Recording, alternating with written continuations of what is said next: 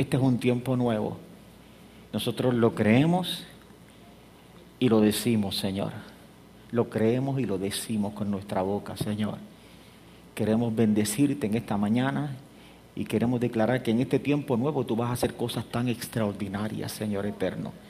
Que este tiempo nuevo vendrá acompañado, Señor, de milagros, de prodigios, de cosas inusuales que tú vas a hacer y que vas a manifestar en nuestras vidas, en nuestras familias y en nuestros medios, Señor. Y en esta mañana, Señor, enviamos una palabra sobre Joel, Padre Santo, de salud, de restauración, Señor eterno. Padre Santo, que esos exámenes salgan perfectos, Padre Santo.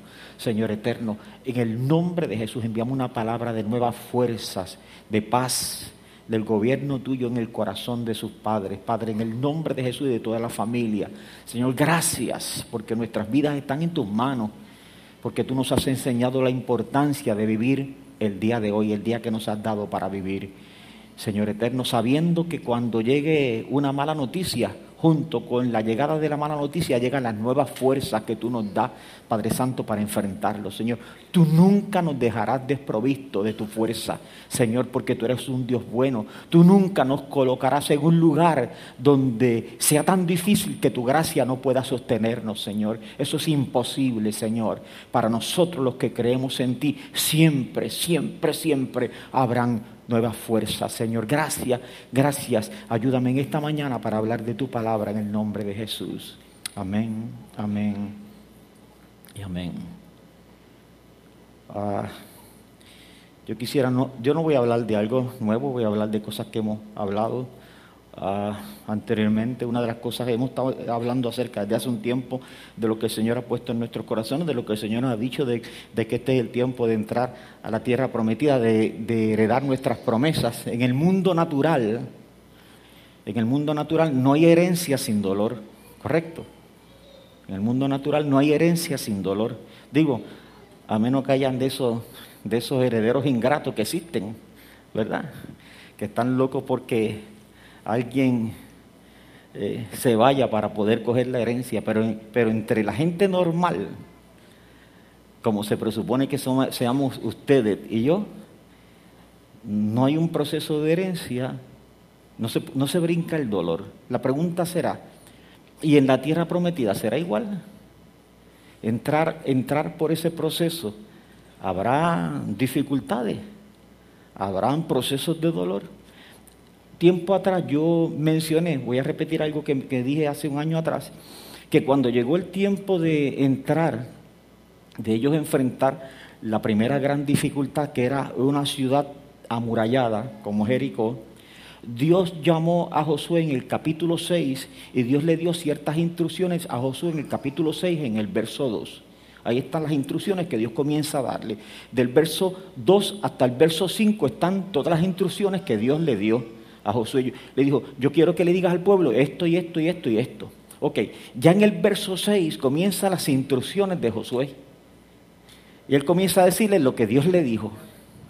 Las instrucciones de Dios terminaron en el verso 9, pero las instrucciones de Josué no terminaron en el verso 9. Las instrucciones de Josué terminaron en el verso 10, lo que significa que el verso 10 es una instrucción añadida. No fue dada por Dios, fue dada por Josué. ¿Cuál es la instrucción que hay en el verso 10? La instrucción del verso 10 es bien sencilla. Y Josué mandó al pueblo diciendo, vosotros no gritaréis. ¿Se acuerdan que de las instrucciones eran, vas a, vas a dar una vuelta durante seis días, vas a dar siete vueltas el último día y después de las siete vueltas, entonces yo voy a dar la instrucción y van a gritar. Esta es la instrucción que él da. Ya eso se lo explicó. Ahora le añadió la instrucción personal de él. Vosotros no gritaréis, ni se oirá vuestra voz, ni saldrá palabra de vuestra boca. Hasta el día que yo os diga, gritad, entonces gritaréis. ¿Qué Josué le está diciendo? Le está diciendo, yo quiero que durante siete días ustedes estén calladitos porque calladitos se ven más bonitos. Durante siete días yo no quiero que ustedes digan nada. No abran esa boca ni por su madre abran esa boca, muchachos. Yo los quiero callados, pero Dios no dijo eso. Eso lo dice él. ¿Por qué lo dice él? Porque 40 años atrás él estuvo allí, cuando ellos estaban precisamente para entrar. 40 años atrás ellos se encontraban en el mismo proceso, habían ido a reconocer la tierra, ya lo próximo que había era, vamos a cruzar el Jordán, vamos a enfrentar Jericó y comenzamos la posesión de la tierra. Y 40 años atrás fue la boca de ellos, fue la, la boca de ellos la que los traicionó. 40 años atrás ellos comenzaron a hablar diferente a lo que el cielo había dicho. Así que Josué, a pesar de que Dios no ha dado ninguna instrucción, Ahora le está diciendo, probablemente está pensando, Dios me dijo esto y esto y esto, y ok, yo le digo todo eso, y si estos infelices se ponen otra vez a quejarse, y si estos empiezan a abrir la boca al día 3 porque están cansados, y dicen, ¿y por qué, y por qué seis días dando una vuelta? ¿Y por qué no los podemos dar todo de cantazo? ¿Y por qué tenemos que dar siete vueltas el último día? ¿Y por qué más que gritar? Yo los quiero calladitos. Nadie diga nada. Oye, los hombres hicieron eso, se quedaron calladitos, nadie dijo nada, hasta que Josué dijo, griten, y cuando gritaron, las murallas quedaron destrozadas. Fue la boca de ellos la que hizo enojar a Dios. La razón por la que ellos estuvieron 40 años en el desierto fue por su boca, por lo que hablaron. Es interesante, déjeme darle algunos datos interesantes sobre Jericó, que lo que eh, sobre la arqueología moderna que nos evidencia, cada, cada día eh, ocurre que eh, se van encontrando datos que lo que hacen es que, que evidencian la veracidad de la Biblia. Entonces voy a dar algunos datos interesantes porque Jericó la encontraron, arqueólogos la encontraron eh, eh, ahí está toda la evidencia, la fotografiaron y te voy a decir las cosas que encontraron en Jericó. Vamos, primero la Biblia dice, la Biblia dice que Israel atacó Jericó, que era tiempo de cosecha, que era tiempo de cosecha. Eso es lo primero que dice. Lo segundo que dice es que las murallas se cayeron no por un asalto de un ejército, sino las murallas se cayeron por una intervención de Dios, ¿correcto? Lo tercero que dice, que sabemos, es que Raab vivía en el muro. ¿Correcto? Y, usted nunca se ha preguntado cómo alguien tiene una casa en un muro. ¿Cómo es eso que, es eso que ella vive con toda la familia en el muro? Déjeme darle alguna data interesante. Cuando, cuando encontraron Jericó y la fotografiaron, y allí y usted puede ver la evidencia, los muros de Jericó, los muros, las piedras cayeron hacia afuera. Las piedras es como, las, es como cayó aquí, la golpearon del cielo y los muros en vez de caer para acá cayeron hacia afuera. La primera evidencia que no fue mano humana, que no fue un ejército que invadió. Las piedras están hacia afuera. Lo segundo que se encontró es que Jericó nadie le metía mano porque era una ciudad con doble muro, no tenía un solo muro, tenía dos muros. El primer muro medía aproximadamente 6.5 pies de espesor. Eso es como coger a Gustavo y ponerlo aquí. Ya yo no sé si de alto o de, lado, más o menos lo mismo. Bueno, como coger a Gustavo y ponerlo aquí, 6.5 y ese era el espesor del muro. ¿Ok? ¿Ven por qué era de ladrillo?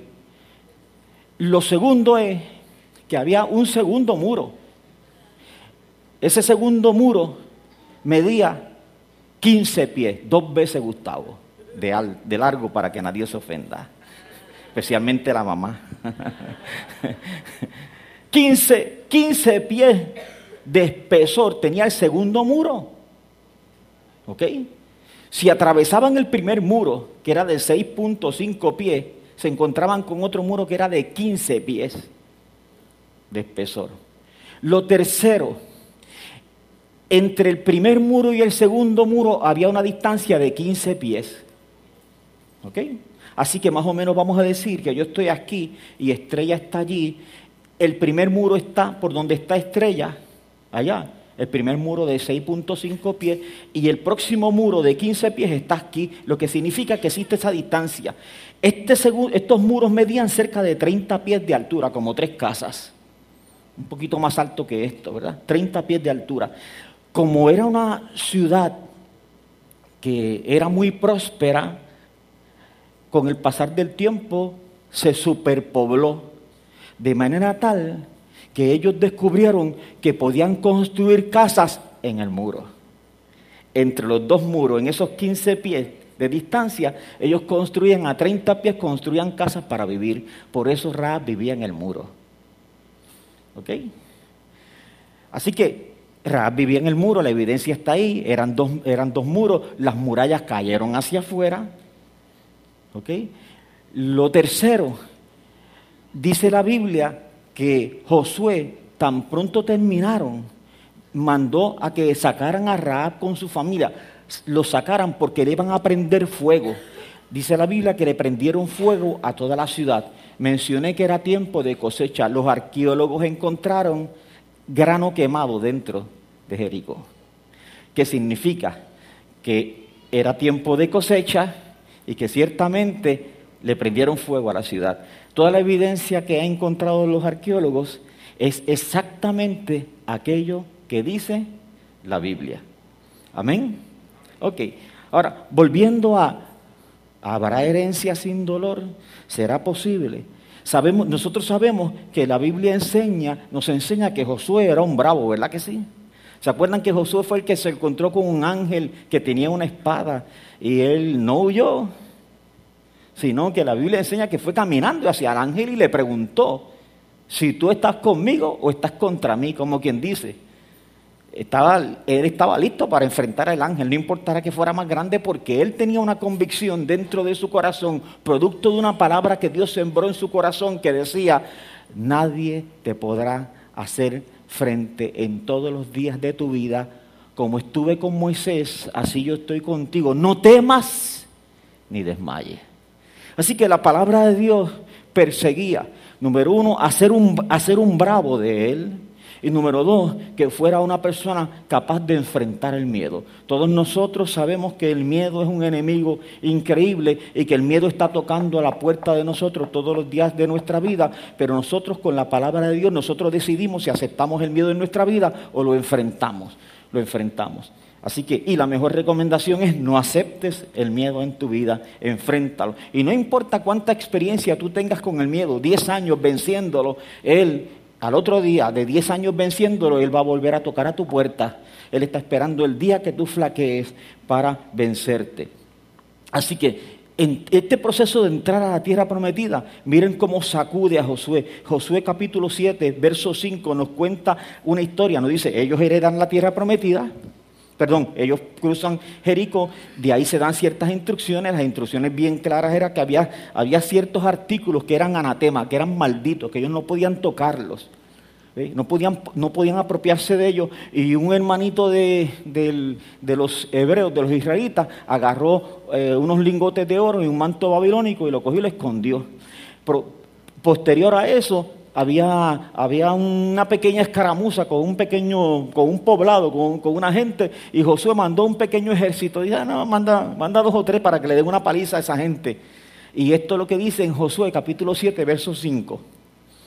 Y los de ahí, ahí son H-A-I, la ciudad, la otra ciudad, esos son los enemigos. Y los de ahí mataron de ellos a unos 36 hombres y los siguieron desde la puerta hasta Sebarim y los derrotaron en la bajada, por lo cual el corazón del pueblo desfalleció y vino a ser como agua. Ellos acaban de tener una victoria extraordinaria en la que simplemente lo que tuvieron que hacer fue gritar y Dios salió en el auxilio de ellos. Ahora, en este momento, les dieron en la cara.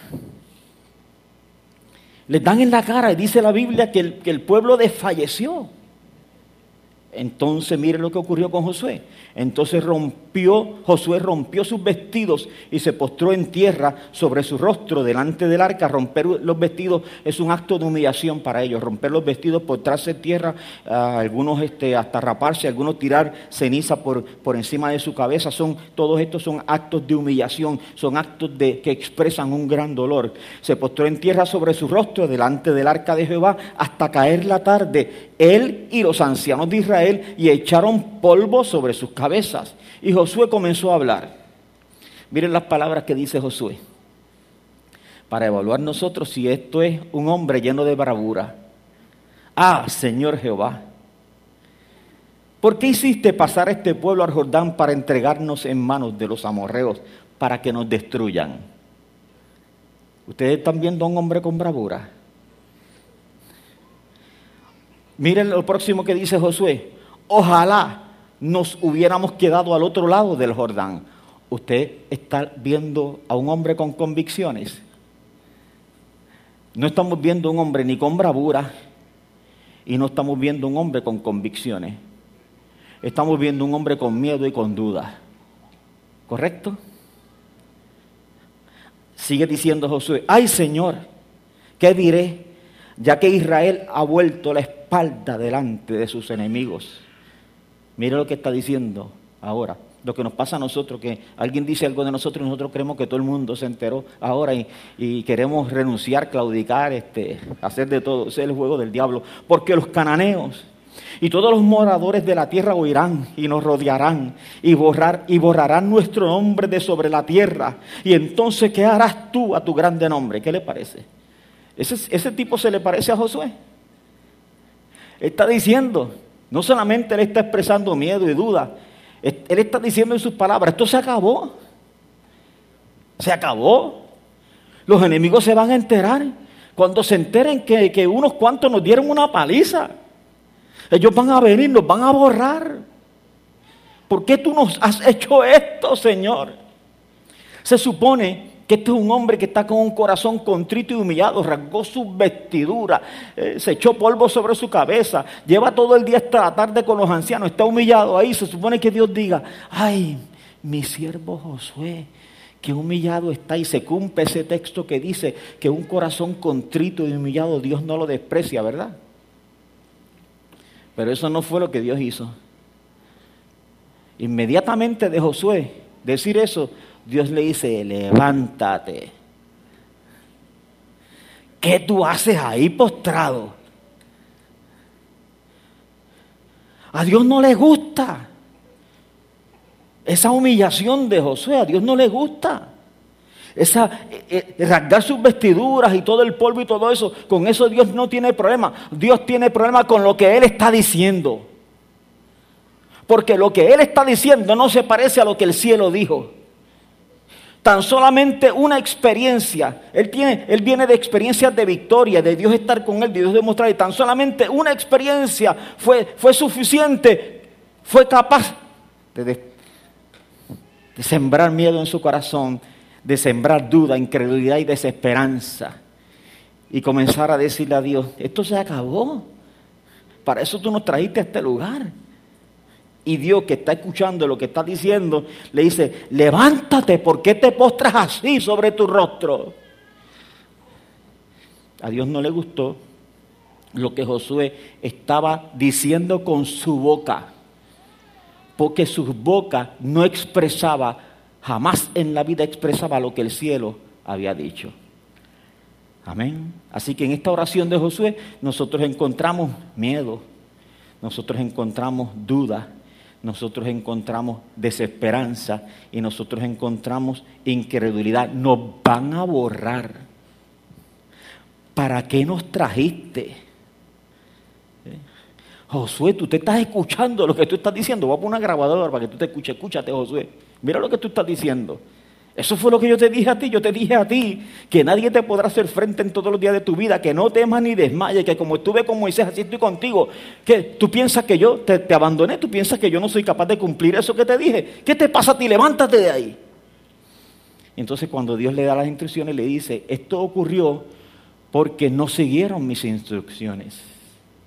Porque para entrar y poseer la herencia hay que seguir las instrucciones y Dios le había dado instrucciones bien claras y ellos no las siguieron.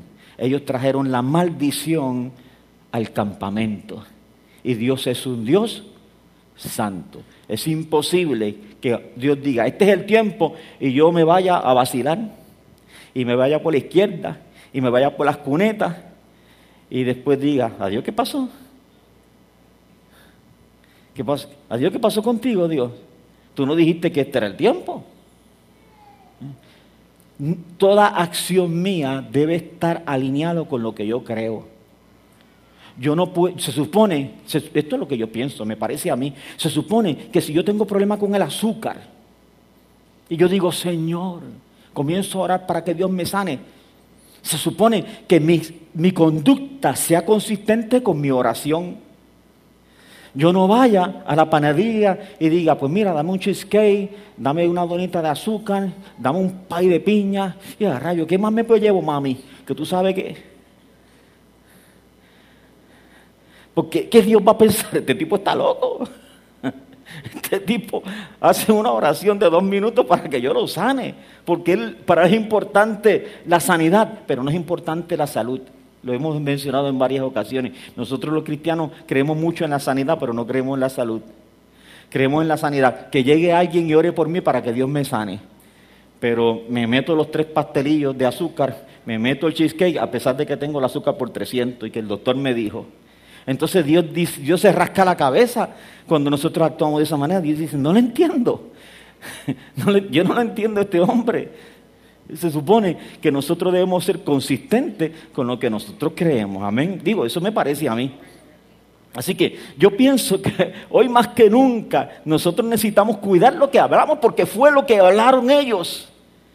Fue lo que ellos hablaron lo que les trajo problemas. No fue otra cosa.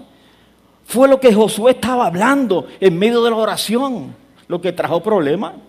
Yo me imagino que probablemente pudiera ser que algunas de nuestras oraciones Dios estuviera diciendo allá en el cielo, Dios mío, si se callara la boca. Si se callara la boca. No todas nuestras oraciones Dios las acepta. No todas nuestras oraciones son responsables. Yo estaba en una reunión de oración que alguien estaba orando. Señor, mira al hermano Pepe, Señor, que estaba en el bar aquel bebiendo y emborrachándose, Señor.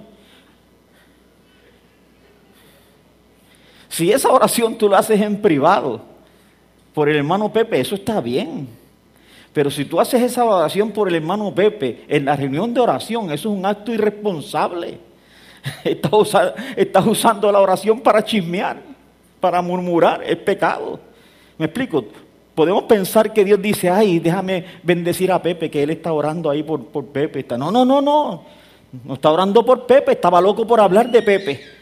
Por, decirle a la gente que Pepe andaba en el bar y que estaba borracho. Entonces, y algunas de nuestras oraciones, igualmente que sean privadas, están cargadas de dudas, de incredulidad, de miedo de desesperanza. Y eso es lo que le pasa a Josué. Y Dios le dice, chamaco, levántate de ahí. No me gusta esa oración que tú estás haciendo. Yo no te llamé para eso. Vamos, levántate. Vamos a resolver esto.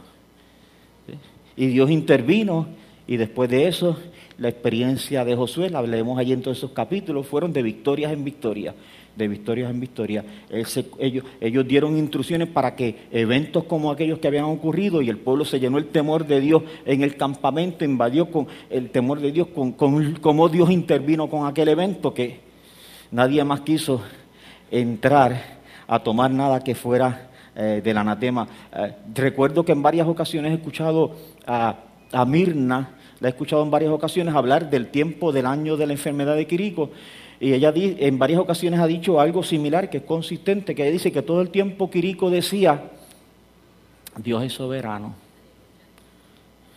No podemos atribuir despropósito a Dios. ¿Por qué? Porque todos nosotros en momentos dados por nuestra vida vamos a pasar por procesos que no entendemos. ¿Eh? Porque somos seres humanos. Porque Dios no nos los explica todo. Porque eso es el derecho que Dios tiene. Algunos de nosotros eh, nos gusta ir donde Dios a preguntar por qué, pero en la Biblia, todos los que preguntaron por qué, no hay, no hay un solo por qué contestado en la Biblia.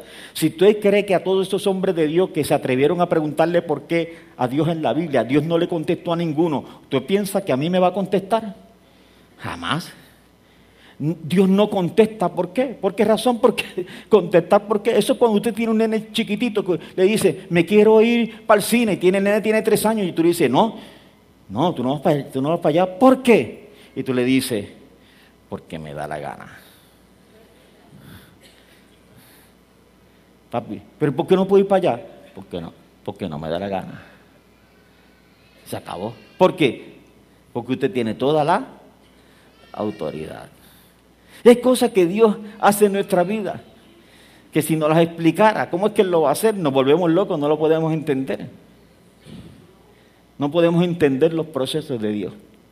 Después que pasamos por ellos, cuando que, estamos al otro lado, miramos para atrás, ¿no te ha pasado a ti que has vivido un evento en tu vida de mucho dolor, de un año, dos años, tres años? Uf, y no lo puedes entender y después, del, después de terminar el proceso, es que tú miras para atrás. ¿Se acuerdan el famoso testimonio que ocurrió del 9, en el 9-11 de un hombre cristiano que iba a montarse en uno de los vuelos que fue destruido? Y camino se le dañó el automóvil. Cuando se daña el automóvil se le explota una llanta, él no llega al aeropuerto. Explotan el 911, eh, explotan las torres, etc. El papá de ese hombre joven había sido bombero retirado y estaba apartado del Señor. Y el, el papá sabe que su hijo está en ese vuelo, el papá, entonces bombero retirado decide meterse allí. El papá muere allí, no lo encuentran. El muchacho comienza a pelear con Dios. ¿Cómo será posible? Mi papá estaba apartado, yo soy creyente, yo me podía montar en el avión e irme contigo, no hay problema. Pero ¿por qué mi papá? Yo no entiendo todo este proceso. ¿Por qué razón y por qué razón y por qué razón?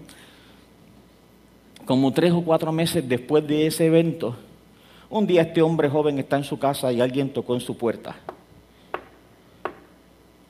¿Usted se llama fulano de tal? Sí, usted me permitiría entrar un momentito, yo tengo una historia que contarle. Seguro, era una mujer con un bebé. La mujer le dice, yo estaba en las torres cuando fueron destruidas y yo quedé atrapada. Y yo estaba embarazada de mi bebé. No podía salir y llegó un hombre a rescatarme. Le dice, ese hombre era tu papá. Yo soy creyente, hablé del Señor con él, él me contó de ti y de que tú ibas en, uno de los vuelos, etcétera, y que él, como era un mero retirado, decidió ir a ayudar Mientras estábamos allí, yo le hablé a tu papá del Señor. Mientras estábamos allí, iba caminando, tu papá recibió al Señor conmigo. Y en un momento dado que hubo un derrumbe, tu papá me empujó y él quedó atrapado y yo salí. Dice, y entonces le dice, y yo vengo a presentarte mi bebé, se llama fulano de tal, en honor a tu papá. Y ese día el muchacho entendió lo que le costaba trabajo entender. Solamente después que pasamos procesos somos capaces y los pasamos con ellos, eh, somos capaces de mirar hacia atrás y decir, gracias Señor, yo no sabía que tú habías estado allí, pero gracias porque hoy me doy cuenta que estuviste. Ahora, si los pasamos con la actitud correcta, es mucho mejor. Es mucho mejor pasar tres meses, un año, dos años sin pelear con Dios viviendo agradecido, como hemos dicho anteriormente, mientras Dios abre una puerta, alábale en el pasillo, ¿verdad? En lo que Dios abre la otra puerta, en el pasillo, levanta tu mejor adoración. Amén. Porque nuestra adoración es la que hace que los cerrojos, los cantados se rompan más rápido, se abran las puertas más rápido. Hay un poder extraordinario en nuestra boca. Debe, debe, debe haber algún gran contenido de sabiduría en, en el libro de Proverbios 19 cuando dice, en las muchas palabras no falta pecado, mas el que refrena sus labios es prudente. Hay un poder grande en nuestra boca. Nuestra boca puede alegrar el corazón de Dios y nuestra boca puede hacer enojar el corazón de Dios. De hecho, Números capítulo 30, verso 2, en la ley decía lo siguiente, cuando alguno hiciere voto a Jehová, e hiciere juramento ligando su alma con obligación, no quebrantará su palabra, hará conforme a todo lo que salió de su boca. En la ley, si tú decías, si tú decías algo y tú no lo cumplías, eso, acarreaba maldición para tu vida. Sabemos que nosotros vivimos bajo el nuevo pacto, bajo la gracia, que en el nuevo pacto, ¿verdad? Que la maldición no existe, no existe, está prohibida la maldición en el nuevo pacto. La Biblia dice en el libro de Gálatas, en el capítulo 3, dice que Cristo fue hecho maldito, fue hecho catara con la maldición más grande. ¿Para qué? Para que tú y yo no tuviésemos que heredar maldición. Algunos de nosotros somos creyentes y pensamos que hemos heredado maldición el que quiera creer eso, usted está en libertad de creerlo. No es lo que dice la Biblia. El Nuevo Testamento no dice eso. El Nuevo Testamento dice que Cristo fue hecho maldito para que tú y yo no tuviésemos que heredar ninguna maldición. Ahora bien, hacer promesas e incumplir, cambiar historias, mentir, no, no, trae no acarrea maldición para mi vida, pero acarrea consecuencias porque, porque son actos pecaminosos. ¿Correcto? ¿Con qué facilidad nosotros añadimos o quitamos a las historias, verdad que sí? ¿Con qué facilidad, nosotros añadimos un chispito? Pero ese chispito que añadimos, que parece pequeñito, es sustancial para cambiar el resultado de lo que ocurrió. O con qué facilidad nosotros omitimos algo pequeñito. En, en como 30 años de consejería, cuando hay pleitos, en, situaciones de hermanos, este, lo que sea, de matrimonios, lo que sea. Yo normalmente siempre trato de buscar lo que no se dijo. Trato de investigar la historia correcta, completa. ¿Por qué razón? Porque la que me cuentan normalmente por primera vez le falta algo. O la que me cuentan por primera vez le añadieron algo. Y es interesante cómo a través de los años el que parecía ser el diablo, en muchas ocasiones no lo era. O la que parecía ser la diabla, en muchas ocasiones no lo era. Cuando investigamos a fondo un poquito más, la historia no era como se dijo porque tenemos una habilidad para añadir y quitar una cosita pequeña, pero es sustancial en el desenlace de lo ocurrido. ¿No te ha pasado alguna vez que alguien viene y te dice, oye, tú hiciste esto y esto y esto, tú dijiste esto? Dice, yo no hice eso, yo no dije eso, pero eso es lo que están diciendo. Pero ¿cuántas veces somos nosotros los que hemos añadido o hemos quitado? También. En algún momento dado lo hemos hecho. En algún momento dado nosotros todos somos culpables. Yo levanto mi mano. Trato de no practicarlo en la vida mía, pero en el pasado definitivamente lo he hecho. Y de esas cosas que bueno que el Señor me perdonó y he aprendido para vivir tratando de que la verdad esté en mi boca siempre. Amén. Deuteronomio capítulo 30, verso 11 en adelante, al 14 dice así, porque este mandamiento que yo te ordeno hoy no es demasiado difícil para ti, ni está lejos. No está en el cielo para que digas, ¿quién subirá por nosotros al cielo y nos lo traerá y nos lo hará oír para que lo cumplamos? Ni está al otro lado del mar para que digas, ¿quién pasará por nosotros el mar para que nos lo traiga y nos lo haga oír a fin de que lo cumplamos? Verso 14 dice, porque muy cerca de ti está la palabra, en tu boca y en tu corazón para que la cumpla. Es interesante, la Biblia no separa la boca del corazón. Nosotros tratamos de hacerlo, pero la Biblia no la separa. De hecho, el apóstol Pablo valida estas expresiones de Deuteronomio en, Romanos capítulo 10, con una versión un poquito diferente, pero básicamente el contenido es lo mismo. Romanos capítulo 10, verso 6 dice así, pero la justicia que es por la fe dice así, no digas en tu corazón quién subirá al cielo, esto es para traer abajo a Cristo. ¿O quién descenderá al abismo? Esto es para hacer subir a Cristo de entre los muertos. Mas ¿qué dice? Cerca de ti está la palabra, en tu boca y en tu corazón. Esta es la palabra de fe que predicamos. Que si confesares con tu boca que Jesús es el Señor y, creyes, y creyeres en tu corazón que Dios le levantó de los muertos, serás salvo. Y dice el texto, porque con el corazón se cree para justicia, pero con la boca se confiesa para salvación. Con la boca nosotros sellamos aquello que está en el corazón. La Biblia no separa la boca del corazón. Jesús lo dijo en forma sencilla. Lo dijo en, Mateo y lo dijo en Lucas, pero Lucas es un poquito más rico. En Lucas capítulo 6, verso 45, Jesús dijo, el hombre bueno del buen tesoro de su corazón saca lo bueno y el hombre malo del mal tesoro de su corazón saca lo malo, porque de la abundancia del corazón habla la boca. Eventualmente, todo aquello que está alojado en el corazón de nosotros, lo sacamos por la boca. Yo le conté tiempo pasado a, ustedes, lo cual es cierto, que yo visité, eh, hace muchos años atrás, visité unos hermanos. Ah, ¿cómo están? Bien, pastor, contento con la iglesia. Contento con la iglesia. De esa iglesia yo no me voy. De ahí yo no me voy. Ah, qué bien. Ah, qué bueno, qué bueno. Me alegro, me alegro.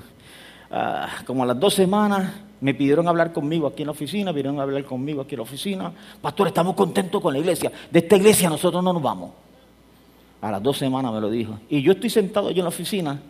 ¿Sabe cuál es el pensamiento que yo tengo, verdad? lo tienen en el corazón. La boca está hablando de lo que tienen en el corazón. Ahorita se van. Yo nunca he dicho de aquí yo no me voy. Y yo, y, hay algunos de ustedes que yo los conozco por 25, 30, 35 años, nunca, y han estado aquí, nunca me han dicho de ahí yo no me, de aquí yo no me voy. Pero estos hermanos llevaban seis meses aquí y ya en seis meses me habían dicho, de esta iglesia no me voy.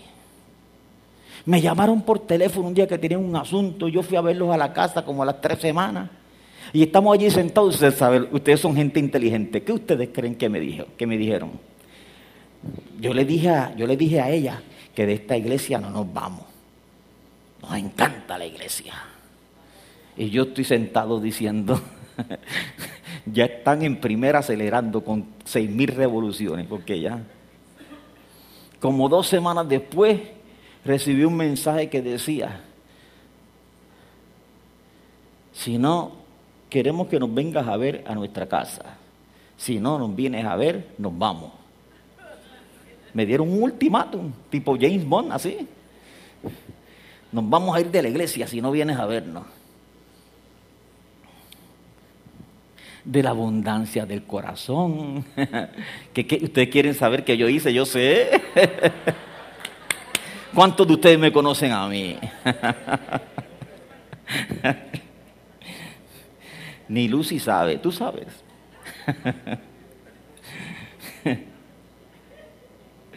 uh, está loca por saber, Ceci está loca por saber. Pero si ustedes saben, ok, está bien.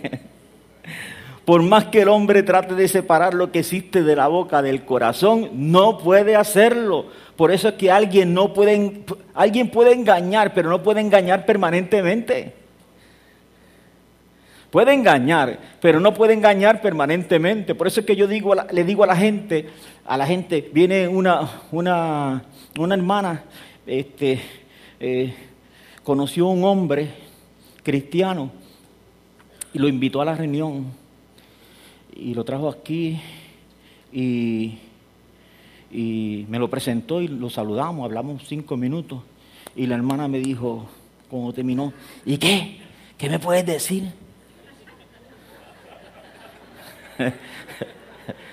Algunos piensan que yo soy Dios.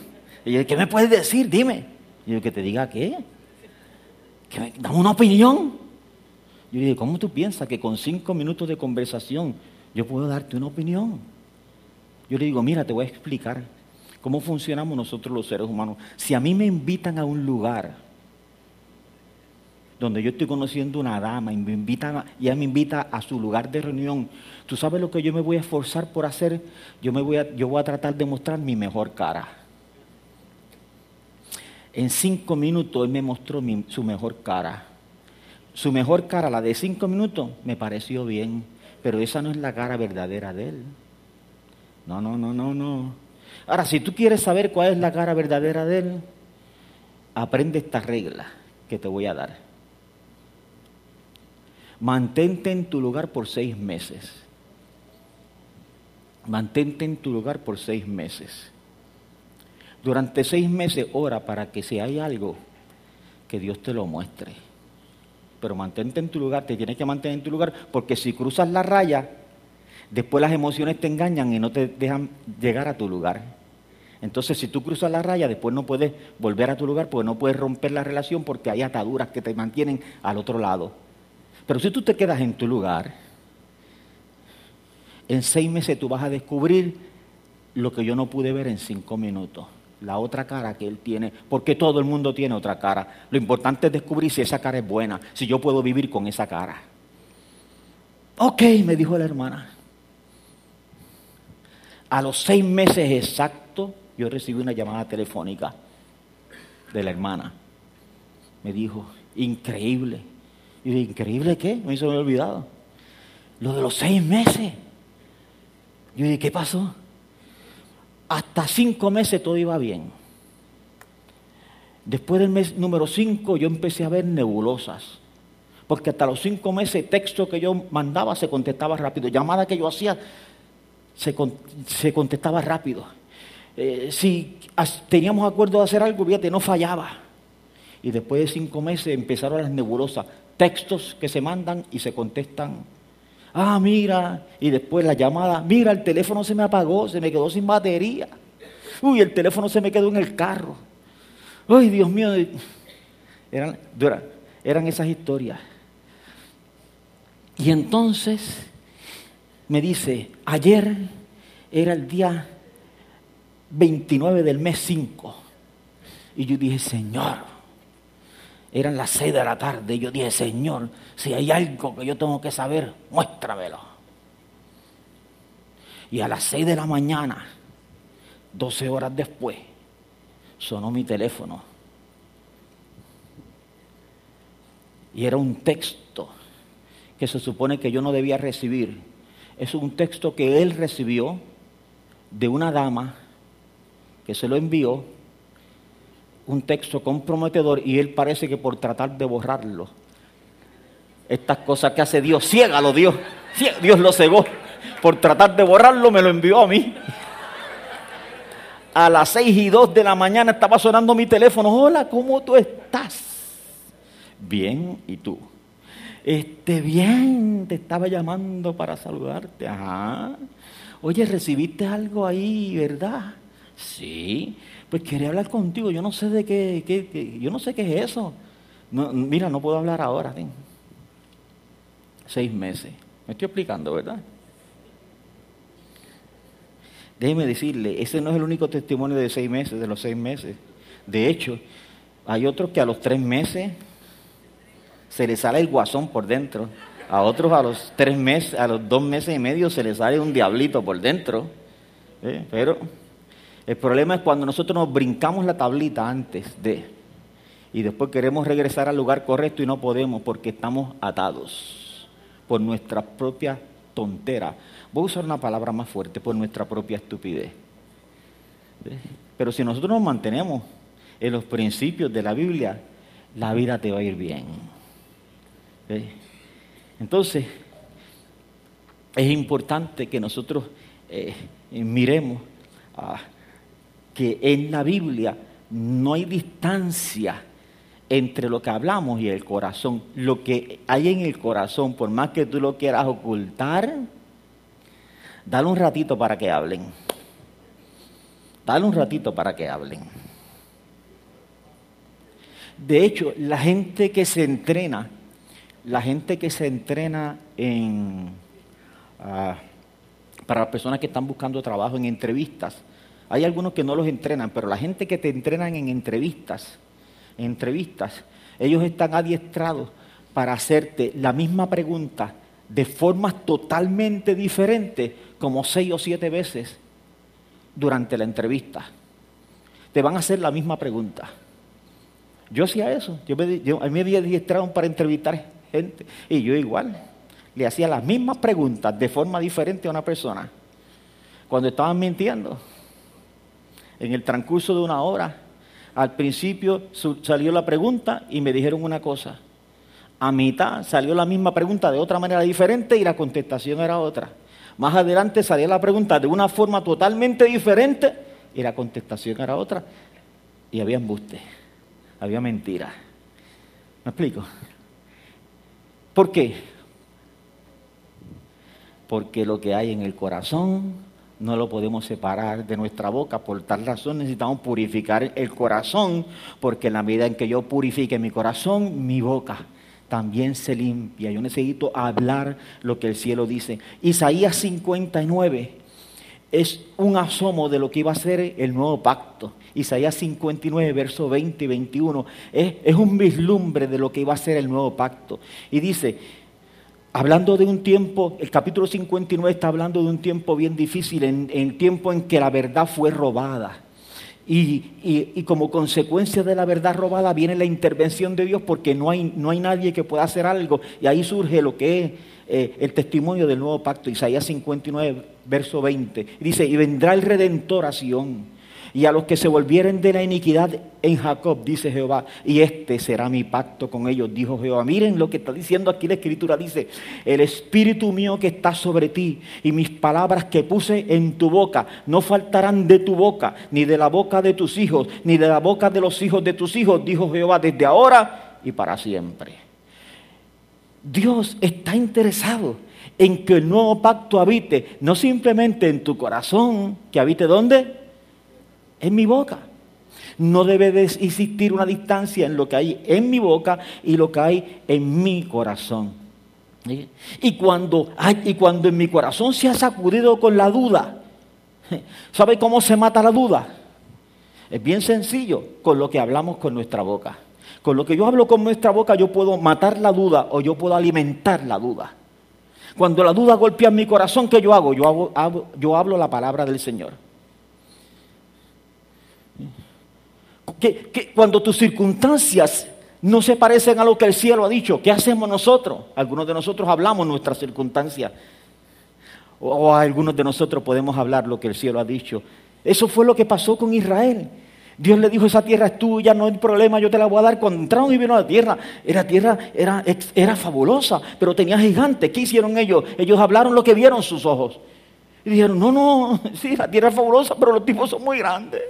Nos van a matar, nosotros parecemos cucarachas al lado de ellos. No, nosotros no podemos ver. Lo que ellos vieron les robó lo que había sido sembrado en su corazón. ¿Cuántas veces, cuántos testimonios hay en la Biblia de que Dios obró a pesar de la fe de los hermanos? Los testimonios son abrumadores. Nosotros siempre hablamos como que, siempre decimos que las cosas las hemos logrado, todas las cosas por una fe bien grande. La Biblia lo que dice es que, que la fe debe ser como un granito de mostaza. Si usted ve un grano de mostaza, una hermana, una hermana trajo unos granitos de mostaza un día y son una semilla pequeñita, pequeñita, pequeñita. ¿Y cuántas veces en la Biblia nosotros vemos que Dios obró a pesar de, por ejemplo, en Hechos de los Apóstoles, en el capítulo 12, nosotros vemos que a Pedro lo metieron preso, ¿correcto? Lo meten preso en el capítulo 12. La Biblia enseña que un ángel, que cuando Herodes quería agarrar a Pedro, el día que lo quería agarrar, dice que un ángel fue a la cárcel y sacó a Pedro de la cárcel. La Biblia dice que la iglesia hacía oración sin cesar por Pedro. La Biblia no dice que la iglesia estaba llena de fe. De hecho, ellos no tenían fe. Y se lo voy a mostrar más adelante. Pero ellos oraban por Pedro. Señor, ten misericordia. Señor, algo. Señor, saca a Pedro. Padre Santo, ten misericordia de Pedro. Está preso. Dice la Biblia que un ángel lo saca y Pedro y que estaban reunidos en una casa orando los apóstoles. Así que Pedro llegó a la casa, la casa estaba cerrada. Ellos estaban con miedo, la casa estaba cerrada y Pedro comenzó a llamar afuera, a tocar. Hello, ábranme la puerta. Dice la Biblia que había una muchachita que se llamaba Rode. Y Rode salió, y cuando Rode salió, escuchó la voz de Pedro y le identificó. No abrió la puerta de emoción. Lo dejó afuera. Pero fue a los discípulos y le dice, Pedro, Pedro está allá afuera llamando. ¿Sabe lo que los grandes apóstoles le dijeron a la muchachita Rode? Le dijeron, estás loca. Ellos estaban orando, pero estaban llenos de fe. No es Pedro, estás loca, nena. Pedro está preso. Si es él, yo sé que es él. Entonces ellos dijeron, debe ser el ángel de Pedro. Porque ellos creen, ellos creen, los judíos creen que cuando tú naces, Dios te pone un ángel a tu lado. ¿Se acuerdan? Eh, algunos nos enseñaron el ángel de la guarda, que estaba con nosotros siempre. De ahí viene. Entonces yo dije, es el ángel de Pedro. Quédate aquí muchacha. Pero, pero, pero allá Pedro seguía diciendo, miren, soy yo, ábrame la puerta. Hasta que salieron y vieron que era Pedro. Y dice el texto que quedaron atónitos, estos pasmados. No puede ser. O sea, ellos estaban llenos de fe. No, no, no estaban llenos de fe. Ahora usted puede decir, no, no, no, pastor, eso debe ser que fue con la, con la fe de Pedro. No, en el verso 9 de ese capítulo 12 dice el texto que Pedro siguió al ángel y que Pedro pensaba que estaba dormido todavía que estaba teniendo una visión. O sea que Pedro tampoco tenía fe. Pedro estaba pensando que lo que le estaba pasando no era real. No fue por la fe de Pedro, no fue por la fe de los apóstoles. Sin embargo, a pesar de que ellos no tenían fe, ellos siguieron haciendo lo que tenían que hacer, orando y pidiéndole a Dios que tuviese misericordia. Como a veces nosotros nos mantenemos en la postura correcta, a pesar de que la duda me golpee, a pesar de que las circunstancias me quieran hablar y me quieran gritar, mantente en el terreno que Dios te puso. Porque si tú te mantienes en el terreno que Dios te puso, Dios te va a bendecir. ¿Acaso la historia que estábamos mencionando nosotros días de, la red, que, que por poco se rompe de tanto pez que había, ¿qué pasó? Esa red se llenó por la fe de Pedro. Pedro no tenía fe. Los discípulos no tenían fe. Jesús le dijo, Pedro, lanza la red por aquella esquina. Ellos dijeron, Señor, toda la noche nosotros estuvimos lanzando la red ahí, nosotros somos pescadores, tú eres carpintero, nosotros somos pescadores, la estuvimos lanzando, no pasó nada. Sin embargo, por tu palabra yo la voy a lanzar. La red por poco se rompe, no por la fe de ellos, se rompe por la obediencia. Por la obediencia a la palabra. Yo me estoy explicando bien, mi hermano. Estamos viviendo tiempos difíciles, tiempos en que nuestra fe está siendo probada. Y cuando tu fe está siendo probada, es importante que tú y yo nos mantengamos en la palabra. ¿Por qué razón los apóstoles no creen que es Pedro? ¿Por qué razón? El capítulo 12 comienza diciendo, de, esa historia de Pedro, el capítulo 12, comienza diciendo, y Herodes mandó a matar a Jacobo, el hermano de Juan. Y como vio que alguna gente se puso contenta, inmediatamente metió preso a Pedro.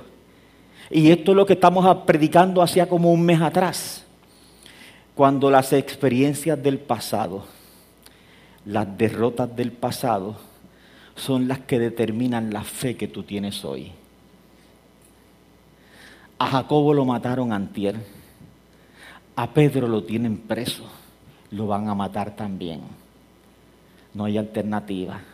Cuando Rode dice, Pedro está ahí afuera, ellos dicen, no, él no está ahí afuera, estás loca. Si está allá afuera, no, él no está allá afuera, debe ser su ángel. No, él no está allá afuera. ¿Por qué razón? Porque las experiencias del ayer, las derrotas del ayer, son lo que están determinando tu fe de hoy. Me estoy explicando bien, ¿verdad? Es como, es como yo pensar ahora que hace 16 años papi se enfermó y nunca salió, murió. Nosotros creíamos que papi se iba a levantar. Esa era nuestra fe. Pero el Señor tomó una decisión diferente. Ahora mami le dio un infarto el día 30, le dio una bronquitis y le dio un derrame cerebral. Eso yo pensar, mami no se va a levantar. No, yo no pienso de esa manera porque yo estoy aprendiendo que mis experiencias del ayer, mi dolor del ayer, y aún las cosas que Dios no hizo como yo esperaba, no determinan la fe mía de hoy. Yo vivo el día de hoy con esperanza me explico. Yo vivo el día de hoy creyendo que Dios está con mami. Yo vivo el día de, hoy creyendo que Dios tiene toda la posibilidad del mundo de sacarla de allí. ¿Por qué? Porque mi mamá lleva más de 50 años viviendo de gratis. Cuando yo estaba en la high y yo tenía 13 años y yo tenía 14 años y estaba en la high esa edad porque yo me gradué a los 16, salí a los 16 años, yo iba con ropa de color porque mi mamá estaba tan enferma que nosotros lo usábamos de excusa, mi hermano y yo, para vestirnos de color. Entonces me llamaban a mí porque mi hermano estaba con ropa de color y dice, mira que eh, tu hermano vino con ropa de color, sí, es que mi mamá es asmática crónica, pero era verdad. Ahora mi mamá con asmática crónica cocinaba, barría y lavaba, pero nosotros nos gustaba vestirnos con ropa de color y no éramos cristianos, mentir era fácil. Así que cuando yo me vestía de ropa de color, a mi hermano le preguntaban y dos o tres veces que nos preguntaron, nunca nos preguntaron, nunca más. Desde esa época ella está enferma. Yo cumplo en estos días 61 años. Ahora saque cuenta. Estamos hablando de, más de 45 años que a mí me lleva enferma. ¿Con qué? Asma crónica, diabetes, neuropatía, alta presión, artritis, osteoporosis. Le dio un tumor en un riñón. Se le encapsuló el tumor, pero le funciona más que un riñón. Y no sé cuántas cosas más. Algunas se me pueden haber olvidado condiciones de por sí bien difíciles para cualquier persona. Alguna de esas condiciones es muy difícil para muchas personas. Me las tiene todas, todas, juntitas en el cuerpo de ella. Y tiene 86 años y medio. ¿Me explico? Y, y mi papá nunca en la vida se enfermaba. Era un roble y a los 67 años se murió. Usted no, wow. Nosotros pensábamos que mami se moría como a los 50 y que papi iba a durar toda la vida. Papi, que nunca se enfermaba a los 67 se murió y mami tiene 86 años y medio y sigue dando cantazos. Pero hace como 12 años, un sábado estábamos nosotros aquí en un retiro de líderes e invitamos a muchas personas.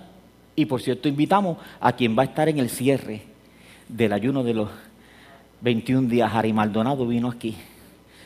Y ese día Harry le dio palabra a mucha gente y mami estaba ahí. Y, él le dio una palabra a mami que a mí nunca en la vida se me va a olvidar. Y la palabra decía así, te doy larga vida, te extiendo los años. ¿Cuántos se acuerdan? ¿Verdad que sí? Y yo estaba aquí, yo dije, wow, wow. Las estadísticas dicen que en Puerto Rico una mujer se muere a los 76 años. Esa es la edad promedio. Un hombre a los 72. En el caso de mami, si fuera una persona normal, lleva 10 viviendo de gratis. Pero mami, que no es una persona normal, puede ser que lleve 20 o 30 viviendo de gratis. ¿Me estoy explicando? Así que hace tiempo nosotros aprendimos que la vida de mami está en las manos del Señor. Que mami se va de aquí, ¿sabe cuándo? El día que el cielo diga. Esa es mi fe. Mientras yo no haya escuchado esa palabra, yo vivo el día de hoy con esperanza. Esa no me la roba nadie porque esa es mi decisión. Me estoy explicando. Tú y yo necesitamos hablar lo que el cielo ha hablado. Confesar, declarar. No es que yo me invento, no es que yo digo, ay, yo quiero declarar que Dios me va a dar un Lamborghini. No, no es eso. Declarar y confesar es qué es lo que el cielo ha dicho para tu vida. Y lo que el cielo ha dicho para tu vida es anímate y comienza a repetirlo. No es pecado repetir lo que el cielo ha dicho en tu vida. Al contrario, cuando llegaron a la tierra prometida, eso es lo que Dios quería que ellos dijeran. Dios quería que ellos se llenaran la boca y dijeran, esa tierra es mía. No importa que haya gigante, esa es la tierra que Dios me dio. No importa lo que haya allá adentro, esa es la tierra que es mía. Esa es mi promesa, nadie me la va a quitar porque Dios dijo que eso es mío. Eso es declarar, eso es confesar. Es cuando tú y yo nos alineamos con lo que el cielo ha dicho y comenzamos y nos plantamos. Esta es la tierra mía, nadie me la quita, nadie me saca de mi tierra. ¿Por qué? Porque esa es mi decisión. Esta es la tierra que Dios dijo, Dios dijo que yo pisara y Dios me dijo a mí que la tierra que pisara mis pies me la entregaba a mí. Eso es fe, eso es fe cuando el corazón cree, con la cree, entonces yo me lleno mi boca para hablar lo que el corazón mío cree. No permitas que las circunstancias te roben lo que fue sembrado en tu corazón. ¿Cuántos de nosotros, nuestros corazones han sido sembrados palabra de Dios durante años, durante décadas? ¿Dónde está la palabra que Dios te dijo? Yo te quiero decir dónde debería estar, en tu boca. En la boca tuya, en la boca mía debería estar. ¿Acaso Romanos 4:17 no dice la escritura que el Dios de nosotros es el Dios que llama a las cosas que no son? Como si fueran las cosas que no existen, dice la Biblia en inglés, como si existieran. Dios las llama, porque en el reino de los cielos, este reino opera por palabras. Todo lo que Dios quiera hacer, Dios lo dice. Y Dios te dice a ti que eres, eres su hijo, que eres su hija. Haz como yo. Habla lo que está en tu corazón. Le voy a regalar un verso. Estoy terminando, le voy a regalar un verso que lo sabemos todos nosotros, pero es donde descansa este principio que estamos hablando y es tan poderoso. Y diga el débil, fuerte soy. ¿Cómo se siente el débil? Débil. ¿El débil se siente con fuerza? No, se siente débil. ¿Qué Dios le dice que tiene que hacer? Comienza a decir que eres fuerte. ¿Por qué?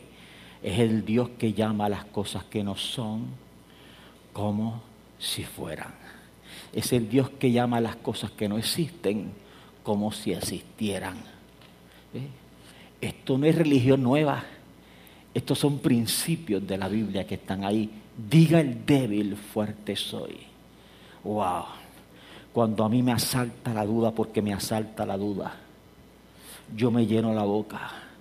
No hablo duda. Yo hablo a la palabra del cielo. Cuando a mí me asalta el temor, porque me asalta, yo no hablo, miedo, yo hablo la palabra del Señor. Cuando me asalta el miedo, cuando me golpea el corazón, cuando una noticia me quiere golpear el corazón, yo comienzo a hablar la palabra. Yo comienzo a decir, oh, porque tú estás conmigo, cual poderoso gigante. Oh, porque ninguna arma forjada contra mí va a prosperar. Oh, porque si Dios está con nosotros, ¿quién contra nosotros? Y cuando mis oídos escuchan la palabra del cielo, hermano, inmediatamente yo siento algo por dentro que me impulsa. Algo por dentro. No puede coexistir el miedo con la palabra del Señor en tu boca. No pueden coexistir. Tan pronto la palabra de Dios está en tu boca, el otro se va. No puede, la palabra es demasiado poderosa para permitir que el miedo, la duda y la incredulidad se apoderen de tu corazón. Por eso es que hay un milagro en tu boca, por eso es que hay un milagro en mi boca. Por esa razón, en este tiempo, que es un tiempo de, de, eh, heredar las promesas del Señor, es importante que nosotros nos alineemos con lo que el Señor ha sembrado en tu corazón. Tú no necesitas que el cielo diga una palabra nueva. Yo no necesito que el cielo me diga una palabra nueva. Todos nosotros somos poseedores de palabras que han sido sembradas algunos por más de décadas en nuestros corazones. Y es tiempo de heredar mi promesa. Tú te puedes poner sobre tus pies. Padre, en el nombre de Jesús. Padre, en el nombre de Jesús, en esta mañana te damos tantas y tantas y tantas gracias porque tú eres real y verdadero y tú eres bueno, Señor. Y te damos gracias porque es cierto, hay un milagro en mi boca, porque es cierto, hay un poder extraordinario en mi boca, porque es cierto, el enemigo va a querer robar la palabra del corazón. La palabra es tan poderosa, es tan poderosa la palabra que esa es la única actividad que el enemigo quiere darse el gusto de hacer, robarnos la palabra del corazón, Señor eterno. Pero tú nos has dado la herramienta para contrarrestar el ataque del diablo a nuestros corazones. El ataque del diablo a nuestros corazones se contrarresta, Padre Santo, con la palabra poderosa en nuestra boca. La palabra en mi boca destruye el ataque del diablo. La palabra en mi boca saca, saca la mentira del corazón, de, mi, de la mentira del enemigo de mi corazón. Padre, en el nombre de Jesús, yo oro por mis hermanos y les bendigo en este día. Y oro para que la gracia tuya sea sobre sus vidas de una forma tan extraordinaria, Señor. Y tú hagas cosas nuevas en nuestras vidas. En el nombre de Jesucristo, yo te imploro, yo te pido, Padre Santo, oh Señor, que sea un tiempo nuevo. Que Señor, que desde ya tú comiences a hacer las cosas nuevas que tú has prometido, Padre Santo. Oh Señor, que nos mantengamos en la brecha, en el camino correcto, con la actitud correcta. Tú quieres, Señor eterno, cambiar nuestra actitud. Que tengamos actitudes, Señor, una actitud correcta, actitud de herederos, actitud de herederos, de gente que sabe quién es el que ha prometido y que sabe que el que ha, prometido no juega con nuestras vidas, no juega con nuestros corazones, no nos engaña, no nos dice una cosa para salir con otra. Padre, ese eres tú, Señor eterno, y por eso en esta hora, en esta mañana, levantamos nuestro corazón para decirte, sí, aquí estamos, Señor. Ayúdanos a llevar la palabra en la boca en el nombre de Jesús.